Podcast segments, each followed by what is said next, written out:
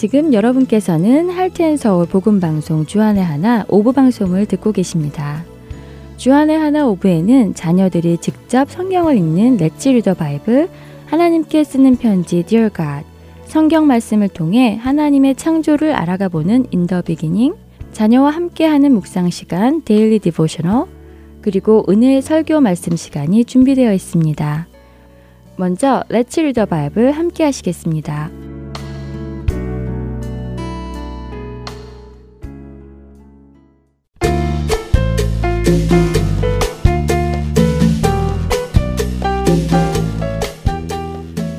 여러분 안녕하세요. Let's Read the Bible 진행의 함혜진입니다. Let's Read the Bible 그동안 여러분과 마태복음을 읽어왔는데요. 오늘 우리는 마태복음의 마지막 장을 읽게 됩니다. 마태복음의 첫 장을 기억하시나요? 아브라함과 다윗의 자손 예수 그리스도의 계보라고 하시며 시작한 마태복음은 구약에 약속된 아브라함의 자손, 다윗의 자손이신 그 예수님의 탄생부터 기록했습니다. 예수님은 예언대로 이 땅에 이스라엘의 왕으로 오셨습니다. 그러나 그 왕의 모습은 사람들이 생각하는 왕, 다시 말해 화려하고 부유하고 막강한 힘을 가지고 사람들의 존경을 받는 모습은 아니었습니다. 동방의 박사들은 그런 모습을 기대하며 예수님을 찾아 헤롯 왕을 찾아가 이스라엘의 왕으로 나신 예수님을 찾았지요. 그러나 그들은 예수님을 왕궁에서 찾을 수 없었습니다. 예수님은 사람들의 기대와는 달리 가난한 목수의 아들로 겸손하게 마국간에서 사람들의 관심 밖에서 태어나셨습니다. 이스라엘의 대제사장과 서기관들은 이스라엘의 왕으로 오시는 메시아가 어디에서 날지 언제 나실지까지 알고 있었지만 관심이 없었습니다. 예수님은 그처럼 조용히 오셔서 자신에게 맡겨진 일을 묵묵히 감당하셨습니다. 그것은 바로 하나님 아버지의 말씀을 이 땅에 전하시고 그들을 사랑하시며 그들을 위해 십자가에 죽으신 것입니다. 그렇게 십자가에서 죽으신 예수님은 무덤에 뉘어졌습니다. 그런데 놀라운 일이 일어났습니다. 예수님이 그렇게 죽으신 것으로 끝난 것이 아니었습니다.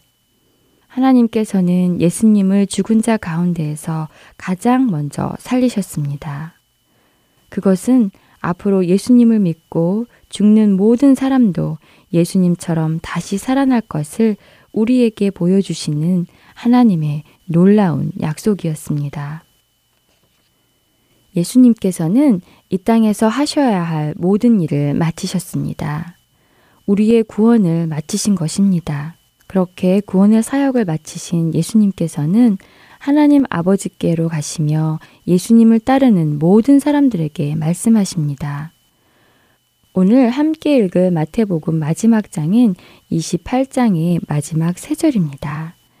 예수께서 나와 말씀하여 이르시되 하늘과 땅의 모든 권세를 내게 주셨으니 그러므로 너희는 가서 모든 민족을 제자로 삼아 아버지와 아들과 성령의 이름으로 세례를 베풀고 내가 너희에게 분부한 모든 것을 가르쳐 지키게 하라. 볼지어다 내가 세상 끝날까지 너희와 항상 함께 있으리라 하시니라. 하나님 아버지께서는 모든 권세를 아들이신 예수님께 주셨습니다. 이제는 예수님께서 그 권세를 가지고 우리에게 말씀하십니다. 이 세상이 끝날 때까지 예수님께서 말씀하신 그 모든 것을 또 다른 사람들에게 전하고 그들도 그 예수님의 가르치심을 배우고 지키도록 하라고 말입니다.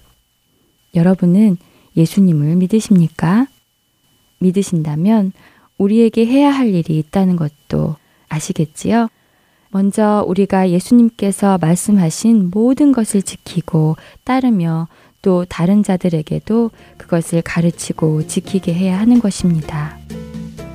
그 일을 해 나가는 저와 여러분 되시기를 바라며 레츠 리더 바이블 마태복음 편을 마치겠습니다. 다음 이 시간부터 또 다른 성경 말씀을 함께 읽도록 하겠습니다. 안녕히 계세요.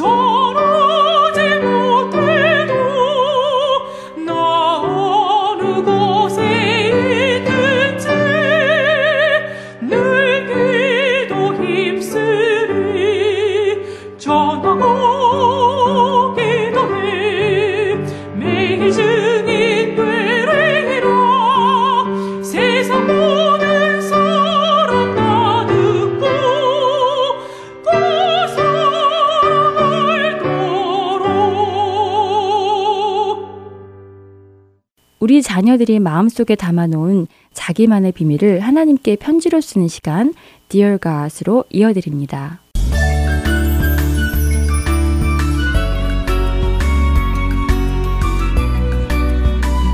사랑하는 하나님, 오늘은 정말 재미있는 하루였어요. 그렇게 하고 싶었던 요리를 처음으로 해본 거예요. 물론 엄마랑 같이 했지요. 엄마가 그동안은 위험하니까 안 된다고 하셨는데 오늘은 같이 만들어 보자고 하셨어요. 엄마랑 제가 좋아하는 카레를 만들어 봤는데요. 처음에 감자, 당근을 씻고 다듬는 것부터 했어요. 그리고 양파를 깠는데요. 눈이 너무 매여서 눈물이 나는 거예요. 결국 끝까지 다 못하고 엄마가 도와주셨어요. 그리고 엄마가 칼을 잡는 법을 알려주시고 감자랑 당근도 썰어보게 해주셨어요. 조금 떨렸는데 재밌었어요. 야채를 다 썰고 나서 야채를 볶을 때 제가 좋아하는 고기도 듬뿍 넣어서 기분이 좋았어요. 그렇게 모든 재료를 함께 볶고 물을 붓고 카레가루를 풀었지요. 하얀 물에 카레가루를 풀으니까 색깔이 변했어요. 노란 카레가 맛있게 만들어져 가니까 기분이 좋았어요. 정말 제가 무언가를 해낸 기분이었어요. 엄마랑 맛있게 카레를 먹으면서 이야기했어요. 양파는 맛없고 당근도 맛없는데 이렇게 함께 먹으면 너무 맛있다고요. 엄마는 서로 다른 야채들이 함께 볶아지고 카레가루가 더해지면서 맛있는 맛을 낸 거라면서요. 저도 제가 안 좋아하는 친구, 나랑 안 맞는 친구, 또 저랑 친한 친구 등 많이 있지만 함께 어울리면서 살아가면 좋은 결과를 낼 거라고 하셨어요. 사실 지난주에 교회에서 친구랑 싸워서 이번 주 교회 가기 싫다고 했거든요.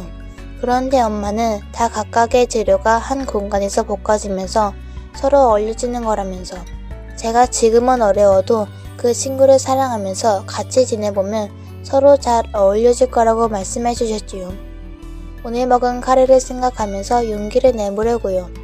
우리도 잘 섞이면 카레처럼 맛있는 사람이 될 수 있겠지요? 하나님, 이번 주에 그 친구 만나면 용서하고 사랑할 수 있게 도와주세요. 안녕히 계세요.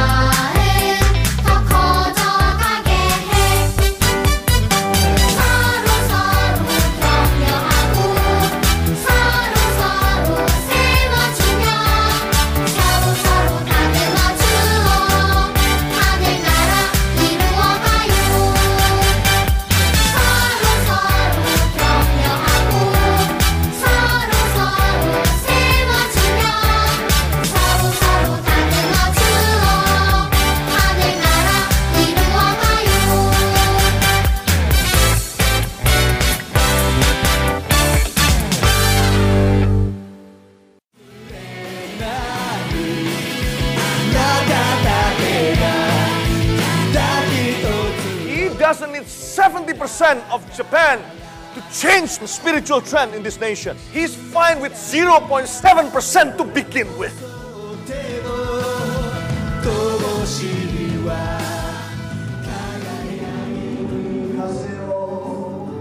하나님을 향해 부르짖는 일본인들의 간절한 마음이 들리십니까?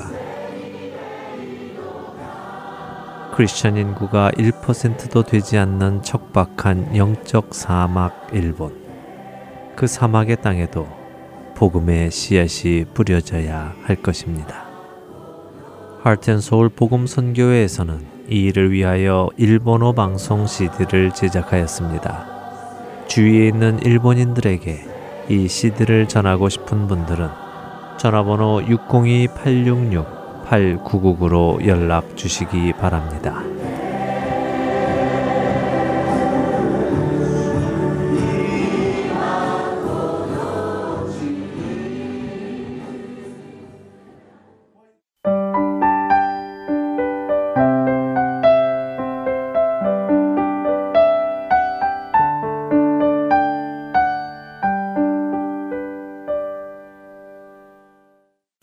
the Beginning 시간입니다.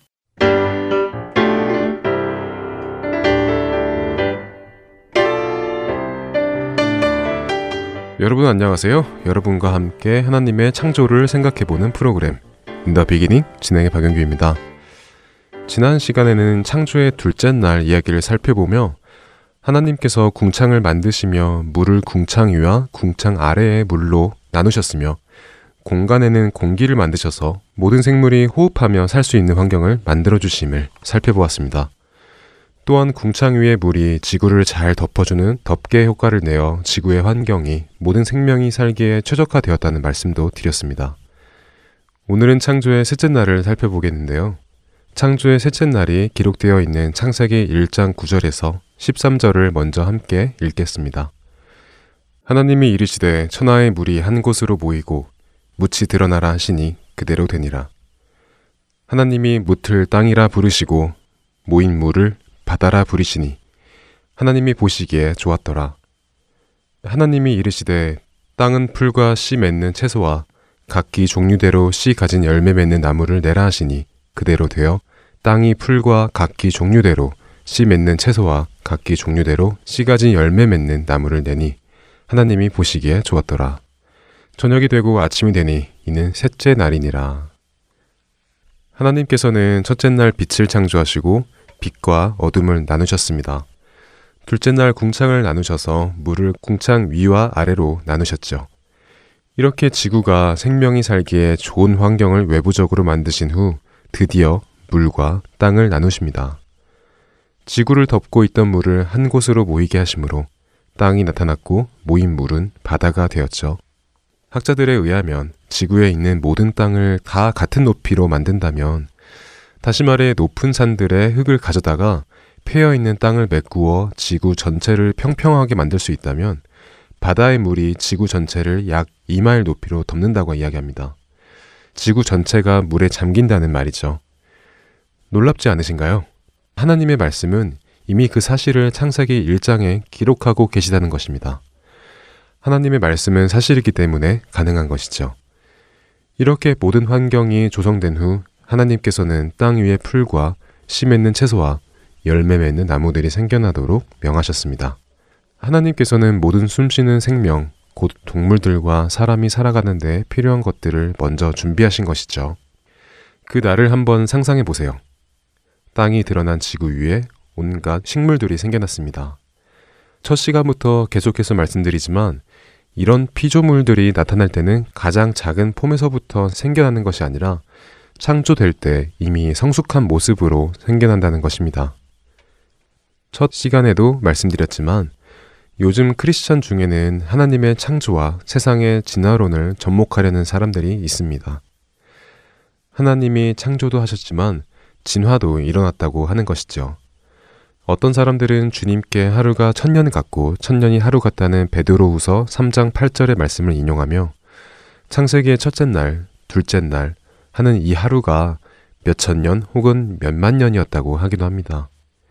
하지만 베드로후서의 말씀은 그런 의미로 사용된 것이 아니라 왜 예수님이 곧 다시 오신다고 하셔놓고 이렇게 오랫동안 안 오시냐며 의문을 갖는 사람들에게 우리가 오랜 시간이라고 하는 그 시간이 하나님께서는 그렇게 오랜 시간이 아니며 하나님은 모든 사람이 구원에 이르도록 충분한 시간을 주시는 분이심을 설명하기 위하여 사용된 표현입니다. 그렇기에 창세기에서 하나님께서 천지를 창조하신 하루하루가 몇천 년 혹은 몇만 년을 의미한다고 말하는 것은 잘못된 주장입니다. 만일 그런 주장이 사실이라면 성경은 잘못된 것입니다. 왜냐하면 많은 식물들, 특별히 꽃과 같은 식물들은 수분, 즉 폴리네이션을 통하여 자라납니다. 수분이란 꽃의 수술가루가 꽃의 암술머리에 옮겨 붙어서 생식이 이루어지는 현상을 말하는데요. 이렇게 해서 식물이 번식하는 것이죠. 그런데 이런 수분은 새와 벌과 같은 곤충들이 꽃의 수술가루를 묻혀 날아다니며 꽃의 암술머리에 옮김으로 일어납니다. 만일 창조도 맞고 진화도 맞다는 사람들의 주장이 사실이라면 새와 벌과 같은 생명체들은 창조의 다섯째 날에 만들어지는데 셋째 날에 만들어진 꽃과 식물과 나무들은 그들이 주장하는 것처럼 몇천 년 동안 혹은 몇만 년 동안 어떻게 번식을 하며 살았을까요? 그렇기에 창조도 맞고 진화도 맞다는 주장, 하나님이 창조하시고 진화도 하게 하셨다는 주장은 앞뒤가 맞지 않는 주장입니다. 창조와 진화는 함께 갈 수 없습니다. 하나님께서는 사람들이 이런 주장, 다시 말해 창세기의 하루는 우리 시간의 하루가 아니라고 하는 주장을 하는 것이 옳지 않음을 말씀 속에서 정확히 알려주십니다. 저녁이 되고 아침이 되니 라는 구절이죠. 창조의 각 날 끝에 하나님께서는 저녁이 되고 아침이 되니 라는 말씀을 반복적으로 하시며 이것이 하루, 곧 우리가 생각하는 하루임을 분명하게 밝히십니다. 세상의 모든 것이 6일이라는 시간 안에 창조되었다는 것이 믿어지지 않는 것은 우리 인간에게 그럴 능력이 없기 때문입니다. 그럴 가능성이 없기 때문에 믿어지지 않는 것이죠. 그러나 하나님은 능력의 하나님이십니다. 그분에게 불가능한 것은 없습니다. 천지 만물을 엿새 동안 창조 못하실 이유가 없으십니다. 오직 믿음이 있는 사람만이 그 사실을 믿을 수 있는 것입니다. In the Beginning 다음 주에 뵙겠습니다. 안녕히 계세요.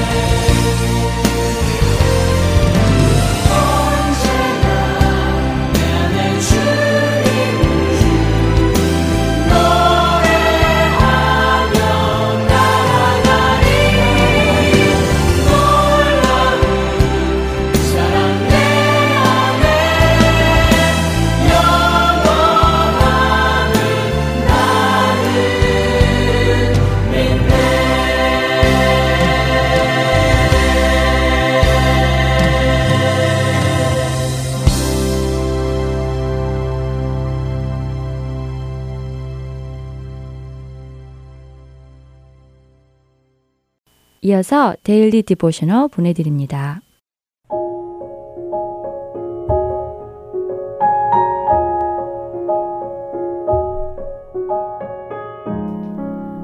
애청자 여러분 안녕하세요. Daily Devotional 진행의 최소영입니다. 요즘은 컴퓨터나 태블릿, 스마트폰 등을 통해 필요한 정보를 손쉽게 찾아볼 수 있지요. 우리의 자녀들도 많이 이용하고 있을 텐데요. 때로는 위험하고 해로운 것들에 쉽게 노출될 수도 있지요. 이러한 악한 것에 우리 자녀들의 마음과 생각이 사로잡히지 않도록 오늘 Peter의 이야기를 나누어 보고 말씀을 함께 묵상하시기 바랍니다. 오늘 Daily Devotional의 제목은 Hooked입니다. Peter는 태블릿으로 열심히 인터넷을 보고 있는 중이었습니다. 그때 갑자기 밖에서 날카로운 비명소리가 들렸지요. 놀란 피러는 집 뒤에 있는 연못으로 뛰어갔고 거기에는 피러의 남동생 둘이 낚시를 하고 있는 중이었습니다. 가서 보니 피로의 동생 레비의 목 뒤에 낚시 바늘이 꽂혀 있었지요. 레비는 조시아가 그런 것이라며 낚시 바늘을 빨리 빼달라고 피로에게 울면서 말했지요. 조시아는 일부러 그런 것은 아니었다고 말하며 눈물을 글썽이며 미안하다고 합니다. 피러는 놀라서 어쩔 줄을 모르다가 아빠를 데려오겠다고 했지요. 곧이어 도착한 아빠는 레비의 목을 잘 살펴보시며 낚시 바늘을 조심스럽게 빼냈습니다. 집 안에 들어와 레비의 목에 있는 상처를 잘 닦고 밴디지를 붙여주고 난 후 아빠는 상처가 깊지 않아서 다행이라고 하셨지요. 피러는 레비의 머리를 쓰다듬어 주며 만약 조시아가 레비의 목보다 더 높이 겨냥하여 레비의 머리에 낚시바늘을 꽂았으면 큰일 날 뻔했다며 웃으며 말했지요. 이제 괜찮아진 레비는 조시아와 함께 다시 밖에 나가고 집안에는 아빠와 피러만 남아 있었습니다. 피러는 레비가 많이 다치지 않아 다행이에요 라고 말하며 아까 보던 태블릿을 다시 꺼냈지요. 이에 아빠는 동의한다고 하시며 꼭 낚시도구만이 아니라 무언가 우리에게 꽂힐 수 있는 것들은 조심해야 한다고 말씀하셨지요. 피러는 아빠의 말씀이 무슨 뜻인지 모르겠다고 하자 아빠는 이렇게 말씀하십니다. 인터넷상에 있는 어떤 웹사이트들은 사람들의 생각을 오염시킬 수 있는 안 좋은 사진이나 동영상들이 있단다. 너가 아까 조시아가 레비의 머리에 낚시바늘을 꽂았으면 큰일 날 뻔했다고 했었지? 낚시바늘은 우리의 뇌를 상하게 할 수는 없지만 인터넷은 우리의 뇌를 상하게 할 수 있지. 우리가 인터넷을 통해 보는 것들은 우리의 생각과 행동에 영향을 주고 그중 어떤 것들은 우리 마음에 깊이 박혀서 쉽게 지워지지도 않는단다. 아빠의 말씀을 들은 피러는 그러한 것들로부터 우리의 마음과 생각을 어떻게 지킬 수 있느냐고 물어보았지요. 아빠는 피러에게 이렇게 말씀하십니다. 우리가 예수님께 속한 자들이라는 것을 늘 기억해야 해. 예수님은 우리를 죄로부터 구원하시고 자유케 하셨기에 우리의 마음을 사로잡는 악한 것들을 보고자 하는 유혹을 물리칠 수 있단다.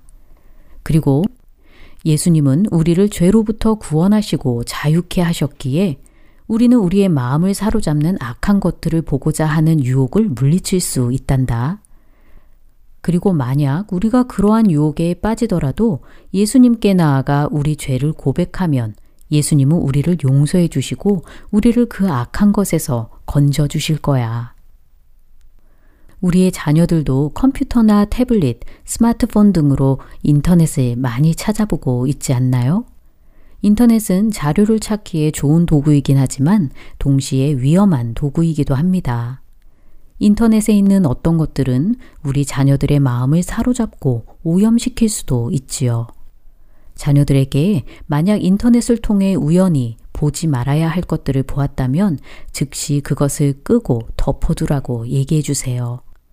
자녀들이 예수님께 속한 자임을 늘 기억하도록 도와주시고 예수님께서 우리를 모든 모양의 악에서 자유케 하시려 우리를 위해 죽으셨음을 알려주시기 바랍니다.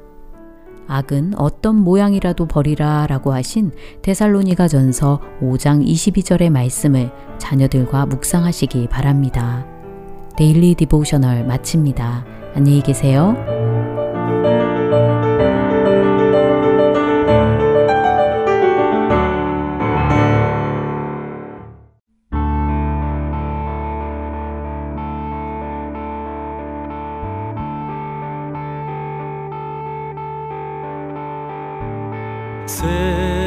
세상에 헛된 신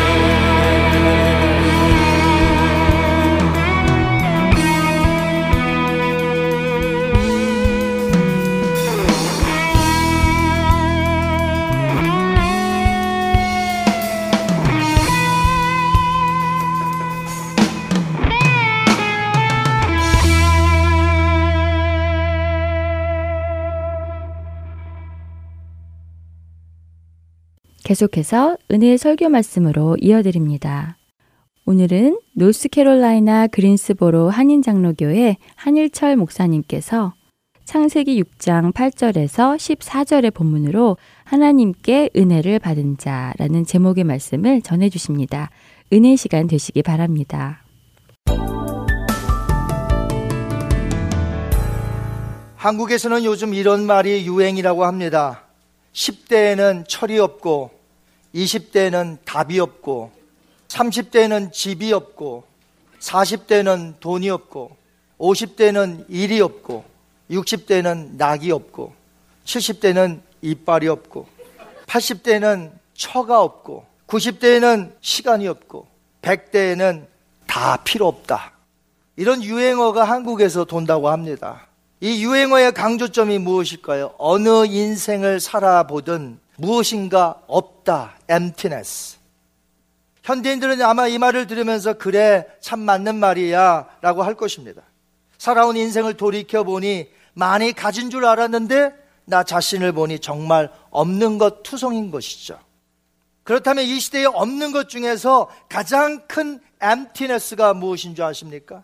사람들의 삶 속에 구원자 되시는 예수 그리스도가 결정적으로 없다는 것이에요.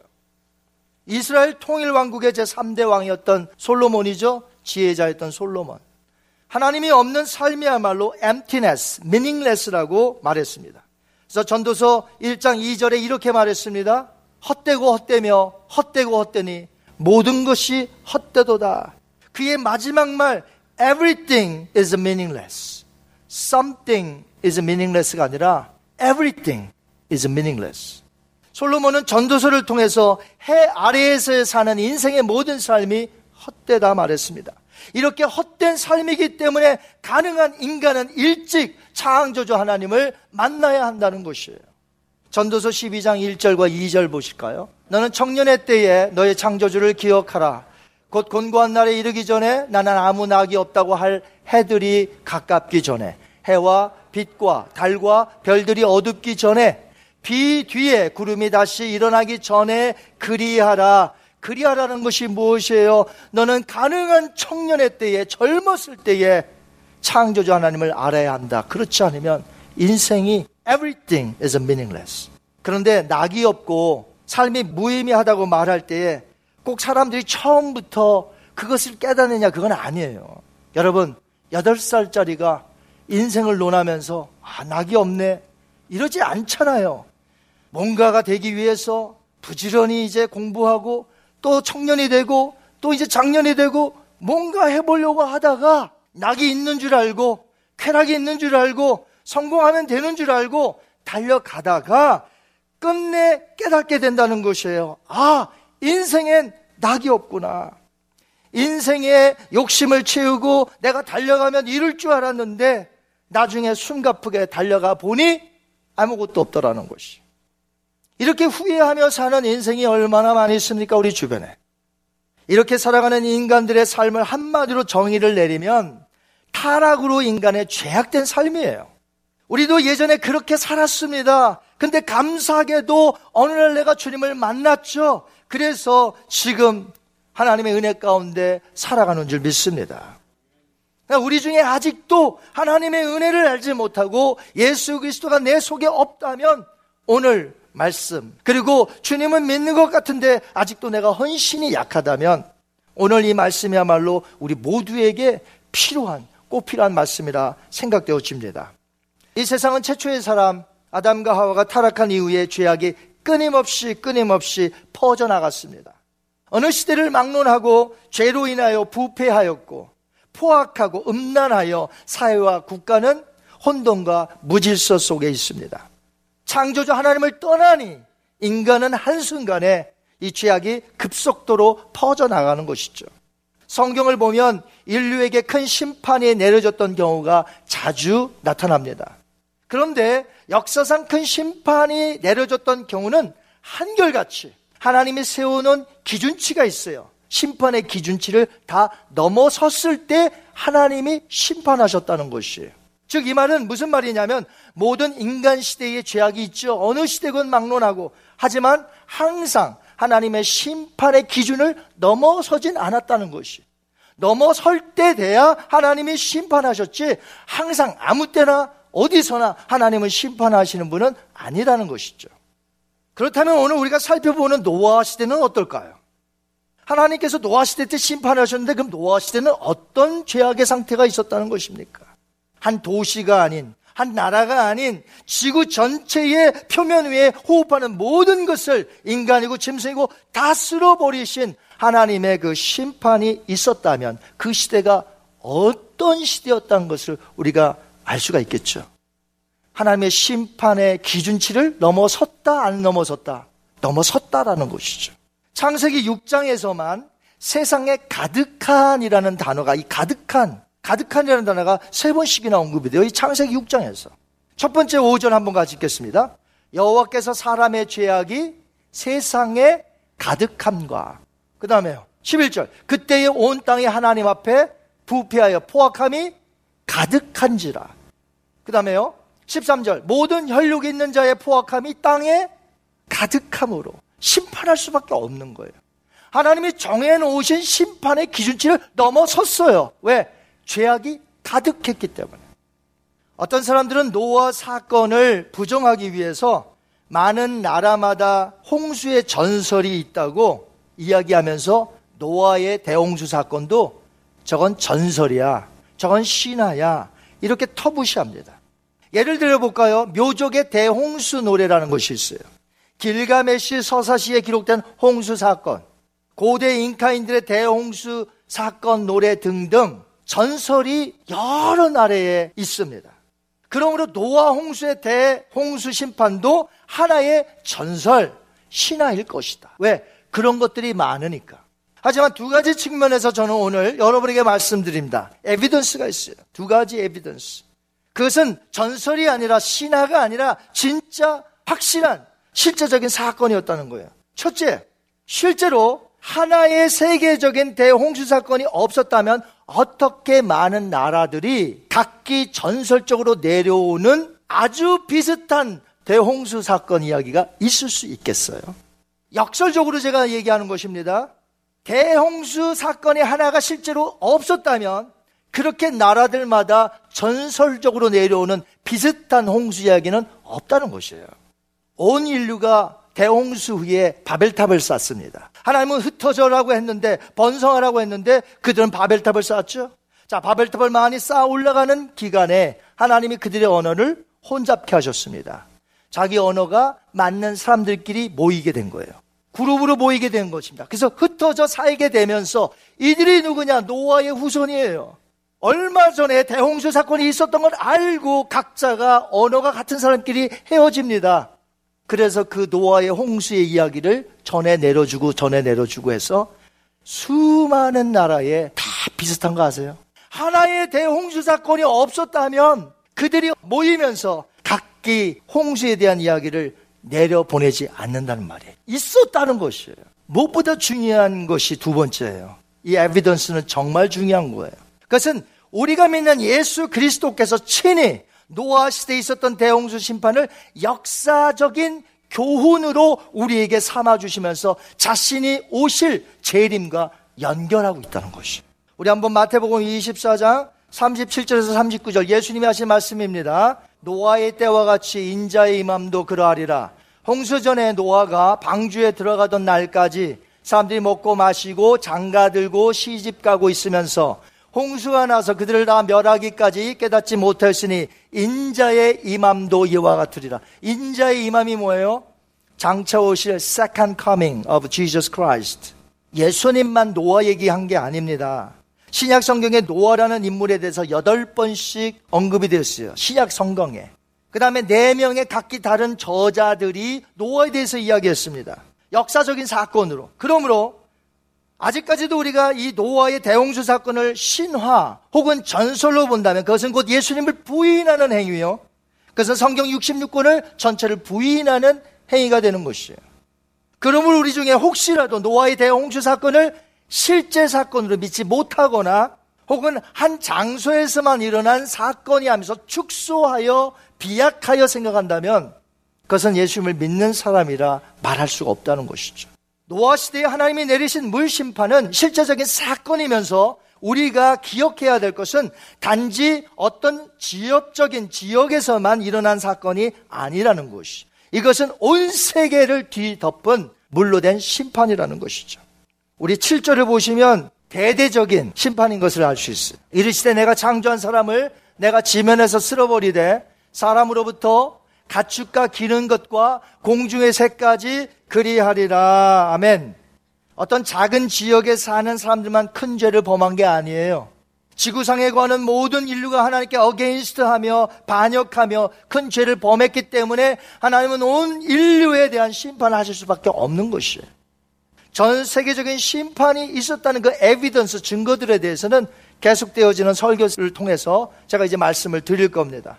오늘 말씀을 통해서는 하나님께서는 인류를 심판하실 때 하나의 원리, 프린스플이 있다는 것이에요. 자, 하나님께서는 심판하실 때 원리가 있어요. 근데 이 원리, 프린스플은 항상 똑같은 반복, 세 가지의 패턴이 이루어져요. 하나의 원리가 있는데 이 안에는 세 가지 패턴이 있어요. 그래서 우리가 이것만 알면 앞으로 장차 올 불심판을 얼마든지 예비할 수 있어요. 왜? 하나님의 심판은 패턴이 똑같기 때문에. 13절을 보시면 심판의 원리 중에 이 세 가지 패턴이 여기 다 들어가 있습니다. 13절 굉장히 중요한 구절이에요. 하나님이 노아에게 이르시되 모든 혈육이 있는 자의 포악함이 땅에 가득함으로 그 끝날이 내 앞에 이르렀으니 내가 그들을 땅과 함께 멸하리라. 아멘. 자, 13절을 정리해 보면 이렇습니다. 하나의 원리 프린스플에 세 가지 패턴이 있어요. 첫 번째, 죄악이 세상에 충만해질 때 심판입니다. 어떤다고요? 죄악이 세상에 충만해, 그러니까 충만하지 않으면 심판이 안 와요. 충만해져야 돼. 가득 차야 돼. 그래야 기준치를 닿기 때문에 하나님이 심판하시는 거예요. 두 번째 패턴은 뭔지 아세요? 세상을 심판하실 때를 정하셔요. 구체적으로. 그 다음에 그의 사람들에게 그 심판을 알려주세요. 모르는 게 아니에요. 알려주세요. 노아가 몰랐나요? 알았잖아요. 하나님이 그 심판을 알려주세요. 정하신 다음에 그 심판을 알려주세요. 세 번째, 심판하심으로 이 세상의 모든 사람을 멸하시는 거예요. 이게 하나님의 심판의 원리 중에 세 가지 패턴이에요. 자, 이거 동일하게 나타납니다. 그렇다면 이 시대의 악한 죄악의 수준은 어느 정도일까요?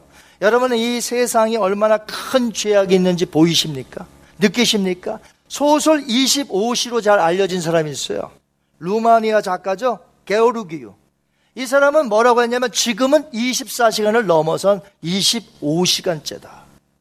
25시는 인류의 모든 구원이 끝나버린 시간이다. 최후의 시간에서 이미 한 시간이 더 지난 시간이다라고 바로 이 게오르기는 말했어요. 이 시대는 25시가 된 시대 같아. 죄악이 너무나 많아. 그가 본대로 이 세상 곳곳에서는 죄악이 밀물처럼 계속해서 차오르고 있다는 것이. 민물이 들어오면서 자꾸 차잖아요. 어느 글을 읽으니까 어느 교회 선생님이 아이들에게 이런 숙제를 내줬다고 합니다. 일주일 동안 사회면을 보는 거예요. 신문에. 착한 내용들, 좋은 선한 내용들은 오려 갖고서는 천국이라는 곳에 딱 붙이는 거예요. 그래서 스크랩을 해오는 거예요. 그 다음에 사회면에서 안 좋은 사건, 나쁜 사건들은 오려 갖고 지옥이라는 섹션에다가 붙여서 이제 가져오는 게 숙제였습니다. 주일날 이제 선생님이 아이들에게 물어봐요. 숙제 해왔지? 네. 여러분 이 세상은 어떤 곳입니까? 다 같이 한결같이 뭐라 그래요? 지옥입니다. 누가요? 아이들이 어른들 말고 아이들이 이 세상 천국이에요, 지옥이요, 지옥입니다. 왜요? 사건, 사고, 신문에서 오렸더니 전부 사기친 거, 강도짓. 예전에 이게 만약에 나온 예화라면 그때는요 차 타고 가다가 누가 이렇게 앞에 꼈다고 그래서 빵빵거리기만 하지. 요즘은 어때요? 여러분 함부로 한국 가셔서 이렇게 앞에 싹 쓰면 안 됩니다. 도끼 들고 나가요. 도끼 들고. 가서 그냥 무조건 치는 거야. 요즘은 뭐 기다리지도 않아요. 그렇다면 대홍수 심판에서 구원받을 자는 하나도 없이 다 심판받는 겁니까? 하나님의 심판에 다 심판받을 수밖에 없어요? 마지막 불심판이 있다고 했는데 그럼 구원받을 자 하나도 없는 거예요? 불심판에 다 죽는 거예요? 동일한 심판의 프린스플 원리가 있다면 구원받는데도 동일한 프린스플 원리가 있다는 것이 여기서도 세 가지 패턴이 이루어져요. 우리 창세기 6장 8절, 9절, 14절에 이 세 가지 패턴이 나옵니다. 그러나 노아는 여호와께 은혜를 입었더라. 이것이 노아의 족본이라 노아는 의인이요 당대의 완전한 자라. 그나 하나님과 동행하였으며 너는 코페르나무로 너를 위하여 방주를 만들되 아멘. 방금 읽은 이 구절 속에서 하나님의 구원 원리가 있고요. 거기에 세 가지 무엇이 있다고 그랬습니까? 패턴이 있다고 그랬어요. 똑같은 패턴. 노아 때나 똑같아요. 자, 첫 번째. 무슨 패턴일까요? 악한 시대도 하나님이 우리에게 구속의 은혜를 주신다는 것이. 이 악한 시대 속에도 하나님의 은혜는 여전히 내려오고 있다는 것이에요. 이 악한 시대에 하나님이 은혜를 주십니다. 두 번째, 은혜를 받은 자는, 은혜를 깨달은 자는, 은혜를 갖고 사는 자는 예수님과 동행하며 이 악한 세상을 믿음으로 다르게 살아간다는 것이. 세 번째, 알려주신 심판, 알려주셨잖아요. 그 심판에 대비하며, 준비하며 살다가 큰 심판이 이르면 노아와 같이 구원을 받는다는 이세 가지 패턴이 구원의 원리 가운데 똑같이 있어요. 노아는 그 악한 세대에서 은혜를 받았습니다. 그 시대에서 노아는 믿음으로 살았습니다. 하나님과 동행하며 의롭게 살았습니다. 불의한 세상 속에서. 여러분, 예수를 믿는 우리는 불의하게 살면 안 돼요. 의롭게 살아야 돼, 의롭게. 정직하게, 의롭게. 세상이 다 그렇다고요? 그래도 안 돼요. 세상이 아무리 다 그래도 안 되는 거예요. 안 되는 건 안 되는 거예요, 여러분. 아무리 세상이 법으로 정하고 무엇이 다 합법적이라 해도 아닌 건 아닌 거예요. 의롭지 못하면 안 돼요. 이건 오늘날 똑같이 적용됩니다. 지금 우리가 살고 있는 이 시대를 믿음의 눈으로 보시기 바랍니다. 즉시에 대해 이 시대가 얼마나 악한지 여러 다양한 분야에서 얼마나 악한 줄 아세요? 이제 제가 개인적, 사회적, 국가적, 종교적 한번 얘기해 보겠습니다. 자, 개인적으로 어때요? 이 시대가. 사랑이 식어졌습니다. 사람들이 무척이나 사나워지고 있습니다. 자기의 유익을 위해서라면 아주 작은 사소한 일에도 끔찍한 살인을 하고 있습니다. 사회적으로는요, 정상적인 가정이 줄어들고 있습니다. 동성애자들이 얼마나 그 세력을 확장시켜 나가는지 알고 계시죠? 아무리 법으로 정해도 하나님의 말씀이 아니면 아닌 거예요. 또한 각처에서 얼마나 사람들마다 음란한지 도를 넘어섰어요. 이제는 마약 종류 어디서나 쉽게 구할 수 있을 정도입니다. 마리화나 이제는 미국의 각 주, 각 도시마다 합법적으로 판매하고 이제는 마리아나로 성이 안 차는 거예요. 돈벌이가 되기 때문에. 그래서 이제는 마약의 수준에 들어가는 것들을 이제 마리아나 그 다음으로 이제는 합법적으로 윤리적으로 문제가 심해. 인공지능의 로봇들의 인간 대처. 인간들은 잡이 없어요.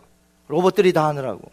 그게 하나님께서 우리에게 주신 명령이에요. 다스리라는 것이 로봇만 들어갔고 우리는 일자리 없고. 생명과학으로 인한 인간의 존엄한 윤리적 문제가 도를 넘어섰습니다.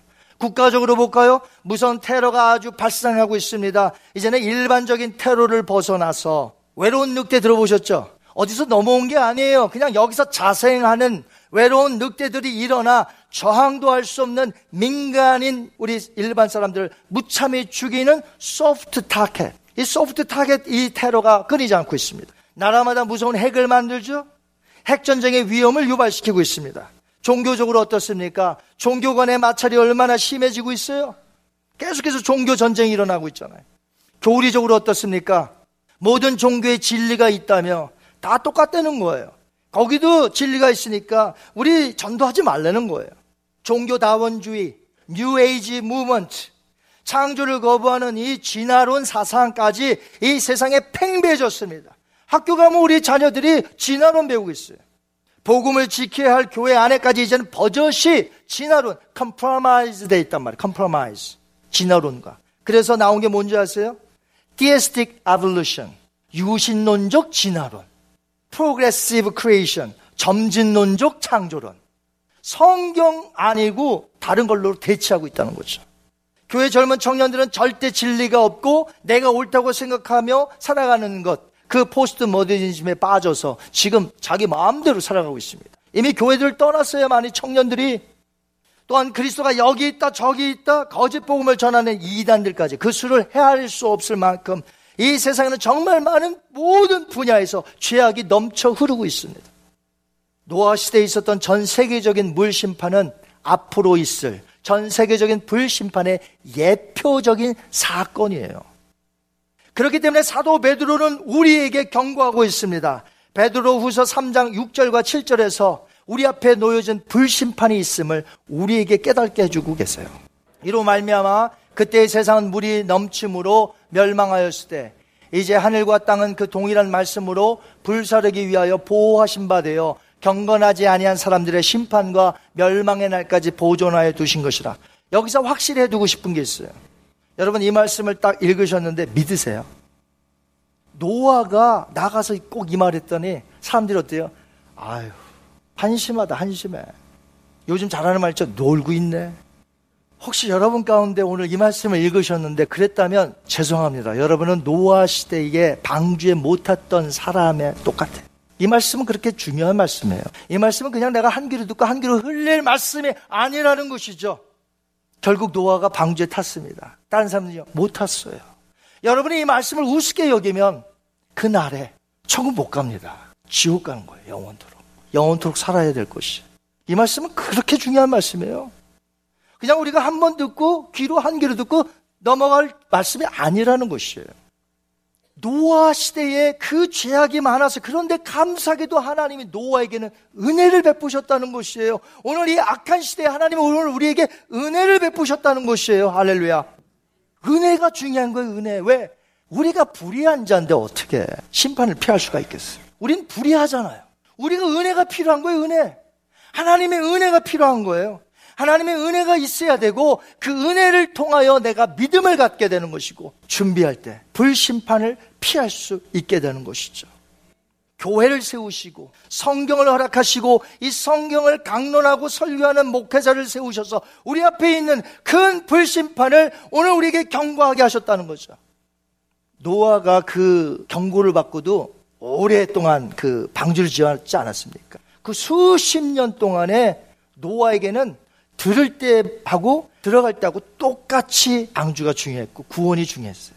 오늘날 여러분 중에 아우 예수님 언제 오시는데 아직도 멀었을 것 같은데 지금 당장 내가 이게 급한데 노아는 그렇지 않았어요. 오늘 우리는 이 말씀을 통하여 똑같은 노아의 심정을 가지셔야 돼요. 노아 하나님께 은혜 받았잖아요. 믿음이 있었죠. 그럼 우리도 하나님의 은혜를 받죠. 우리도 믿음으로 삽니다. 그럼 노아 똑같이 살아야 돼요 이 세상을. 그 당시에는 물심판, 우리 앞에는 불심판. 이거보다 중요한 거 없어요. 그래서 이 악한 시대를 믿음 가운데서 살라고 우리에게 준비시키십니다. 결국 아무리 뛰어가도 아무것도 없다며 사는 현대인들 그들에게 반드시 무엇이 필요한가를 우리가 가서 외쳐야 될 것입니다. 무엇이 필요해요? 예수 그리스도인 줄 믿습니다. 여전히 돈일까요? 여전히 명예입니까? 여전히 권세요? 여전히 쾌락이에요? 아니에요. 그런 건 추구해 봤자 맨 나중에는 everything is meaningless라고 말할 수밖에 없는 거예요. 솔로몬은 이 세상에 있는 모든 것을 다 가진 자입니다. 여러분 제가 자꾸 everything is meaningless 하니까 아, 목사님 뭐 돈 가져봤어요? 어카운트에 그래 뭐 5천 불이나 있어 봤어요? 목사님 가져보지도 못 돈이 많으면 얼마나 좋은데? 혹시 여러분이 저에게 그런다면 예 저는 할 말이 없습니다. 가져봤어야지. 근데 솔로몬 얘기를 좀 해볼게요. 솔로몬 다 가졌습니다. 그럼 또 어떤 분 그럴 거예요? 재치있게. 아, 솔로몬 셀폰 없었어요. 솔로몬 셀폰이 있었나요? 없었어요. 그러나 우리가 그 당시로 돌아가 본다면 솔로몬 다 가져봤습니다. 이름만 대보세요. 다 가져봤어요. 은이요? 이렇게 축구하고 다녔어요. 은. 은은 취급도 안 해. 돌이 돌. 그렇게 부자요. 부인이 천명. 집은 의리의리하고 그의 지혜를 듣고자 저 멀리서 사람들이 오는데 빈손 들고 옵니까? 각 나라의 희귀한 물건들 다 가지고 오는데 솔로몬 다 가져본 자예요. 다 가져본 자. 그런데 그가 다 가져본 후에 이렇게 고백을 합니다. 전도서 2장 10절과 11절 말씀 무엇이든지 내 눈에 원하는 것을 내가 금하지 아니하며 무엇이든지 내 마음이 줄고하는 것을 막지 아니하였으니 그 후에 내가 생각해 본즉 내 손으로 한 모든 일과 내가 수고한 모든 것이 다 헛되어 바람을 잡는 것이며 해 아래서 무익한 것이로다. 모든 사람의 외침일 수밖에 없습니다. Nothing was gained under the sun. 아무것도 없다는 거예요. 해 아래서. 아무것도 없다고 외치는 자들, 그들에게 우리가 당신에게 진짜 필요한 것이 있습니다. 꼭 가지셔야 합니다. 라고 해야 된다는 거죠. 그것이 무엇이에요? 하나님의 은혜요, 하나님의 십자가, 예수 그리스도라는 것이죠. 하나님의 은혜인 그리스도만 내게 있다면 내 삶이 완전히 달라질 것입니다. 정말 이 일, 이 Kingdom Dream을 가지고 산다는 것이 얼마나 기쁜 줄 아세요? 아메리칸 드림 아무리 가져봐야 뭐라고 했습니까? Everything is meaningless. Nothing was gained under the sun. 이게 바로 다 가져봤던 솔로몬의 고백 아닙니까? 하나님의 은혜인 그리스도만 내게 있다면, 하나님의 은혜인 그리스도만 그 사람에게 있다면, 오늘 그 사람은 이 약한 시대 속에서 충분히 넉넉히 이길 수 있는데, 우리가 나가서 복음을 전해야 되지 않을까요? 여러분에게 이 하나님의 은혜가 임하셨습니까? 여러분의 삶에는 예수 그리스도가 있으십니까? 그렇다면 여러분은 노아처럼 이 시대를 믿음으로 다르게 살아야 되는 거예요. 예전에 내가 가졌던 세상 가치관, 근데 바뀌었어요. 저는 아메리칸 드림을 가지고 왔어요. 세상 가치관이죠. 철저하게 매료되어서. 근데 지금은요, 하늘나라의 가치관. 이게 제 머리에 있다는 것이죠. 사람이 달라질 수밖에 없는 거죠. 이제는 주님을 위하여 살 수밖에 없는 것이죠. 여러분은 목회자가 아닐지라도 여러분이 있는 처소에서 여러분 노아처럼 사시기 바랍니다. 믿음을 따라 다르게 사셔야 돼요. 세상 사람과 다르게 사셔야 돼요. 여러분의 가정도, 여러분의 직장도, 여러분의 비즈니스도, 여러분의 학교도 믿음으로 행하며 사실 곳이 바로 그곳이에요. 수많은 크리스찬들이 교회 올 때만 성경책 하고 믿음이라는 걸 같이 가져와. 그랬다가 교회 나가면 성경책도 놔두고 믿음도 같이 여기다가 놔둬버려요. 그리고는 직장 생활 세상 사람 같이 사는 거예요. 비즈니스 세상 사람들처럼 하는 거예요. 여러분이 비즈니스를 할 때 세상 사람들이 여러분이 크리스찬인 걸 아십니까? 직장 생활 하는데 여러분 주변에 있는 사람이 오, 몇년 동안 당신 크리스찬이었어? 그럼 밥 먹으실 때 기도 안 했단 소리예요? 여러분의 가정, 여러분의 직장, 여러분의 비즈니스, 여러분의 학 교에서 믿음을 행하며 사셔야 되는 곳이에요. 교회 안과 교회 밖이 똑같아야 되죠. 그런 모습이야말로 주님이 오늘 오신다 해도 여전히 저는 부족하지만 하나님의 말씀대로 살려고 했기 때문에 그 은혜에 따라 믿음으로 준비된 삶이 주님 앞에 보여지는 것이 아닐까요? 저 밖에 수많은 사람들이 오늘 죽어가고 있습니다. 예수를 몰라요. 그 성공, 그 형통, 그것이 단줄 알고 오늘도 쏜살같이 달려가지만 결국에는 everything is meaningless. 그들의 입 밖에 나올 수밖에 없는데 우리가 나가서 오늘 가능한 뭐요? 일찍 누구를 만나게 해줘야 돼요? 창조주 하나님. 예수 그리스도가 창조주 아닙니까? 우리가 받은 사명, 심판이 기다리고 있는 이 시대에 우리가 노아처럼 은혜를 받고 믿음을 가졌다면 나아가서 값없이 주시는 하나님의 은혜를 받으라고 믿음으로 살라고 그래서 그 불심판 제발 당하지 말라고 우리가 나가서 전해야 되지 않겠습니까? 개인적으로는 다른 사람과 다르게 살고 또요 나아가서는 사명을 감당하여 복음을 전파하는 그런 개인 그런 교회가 우리 교회 성도님들이 되어야 되지 않겠습니까? 사랑하는 성도 여러분 은혜를 받읍시다. 오늘 은혜를 받으셔야 됩니다. 은혜를 거부하면 안 돼요. 비가 아무리 내려도 내가 큰 우산 쓰면 저에게 큰 우산이 있어요. 보통 우산보다 더 큰 게 있어요. 그거 하나 딱 들면 정말 물 한 방울 안 튀어요. 그만큼 커요. 하나님 은혜는 쏟아지는데 엄청나게 큰 우산 들고 은혜 받지 않는다면 하나님께 원망하지 마십시오. 그건 여러분이 하는 거죠. 하나님의 은혜는 오늘 쏟아집니다. 우리 위에 쏟아부으십니다. 누구든지 오려는 것이에요. 내가 너에게 구원을 주겠으며 은혜를 주겠다는 거예요. 그 은혜를 받으시고 오늘 믿음으로 걸어가시는 그래서 불심판 가운데 건짐을 받는 그래서 이 불심판을 당하지 않도록 우리가 나가서 증거하는 그런 사명자가 되시기를 주님의 이름으로 축원합니다.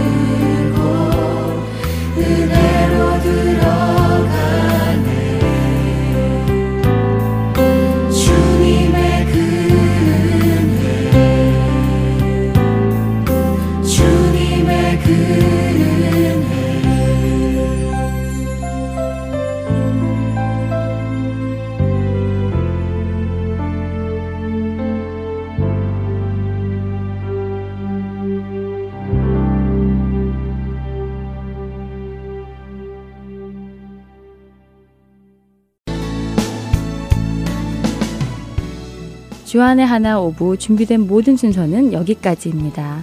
애청해주신 여러분들께 감사드립니다. 다음 시간에 다시 찾아뵙겠습니다. 안녕히 계세요.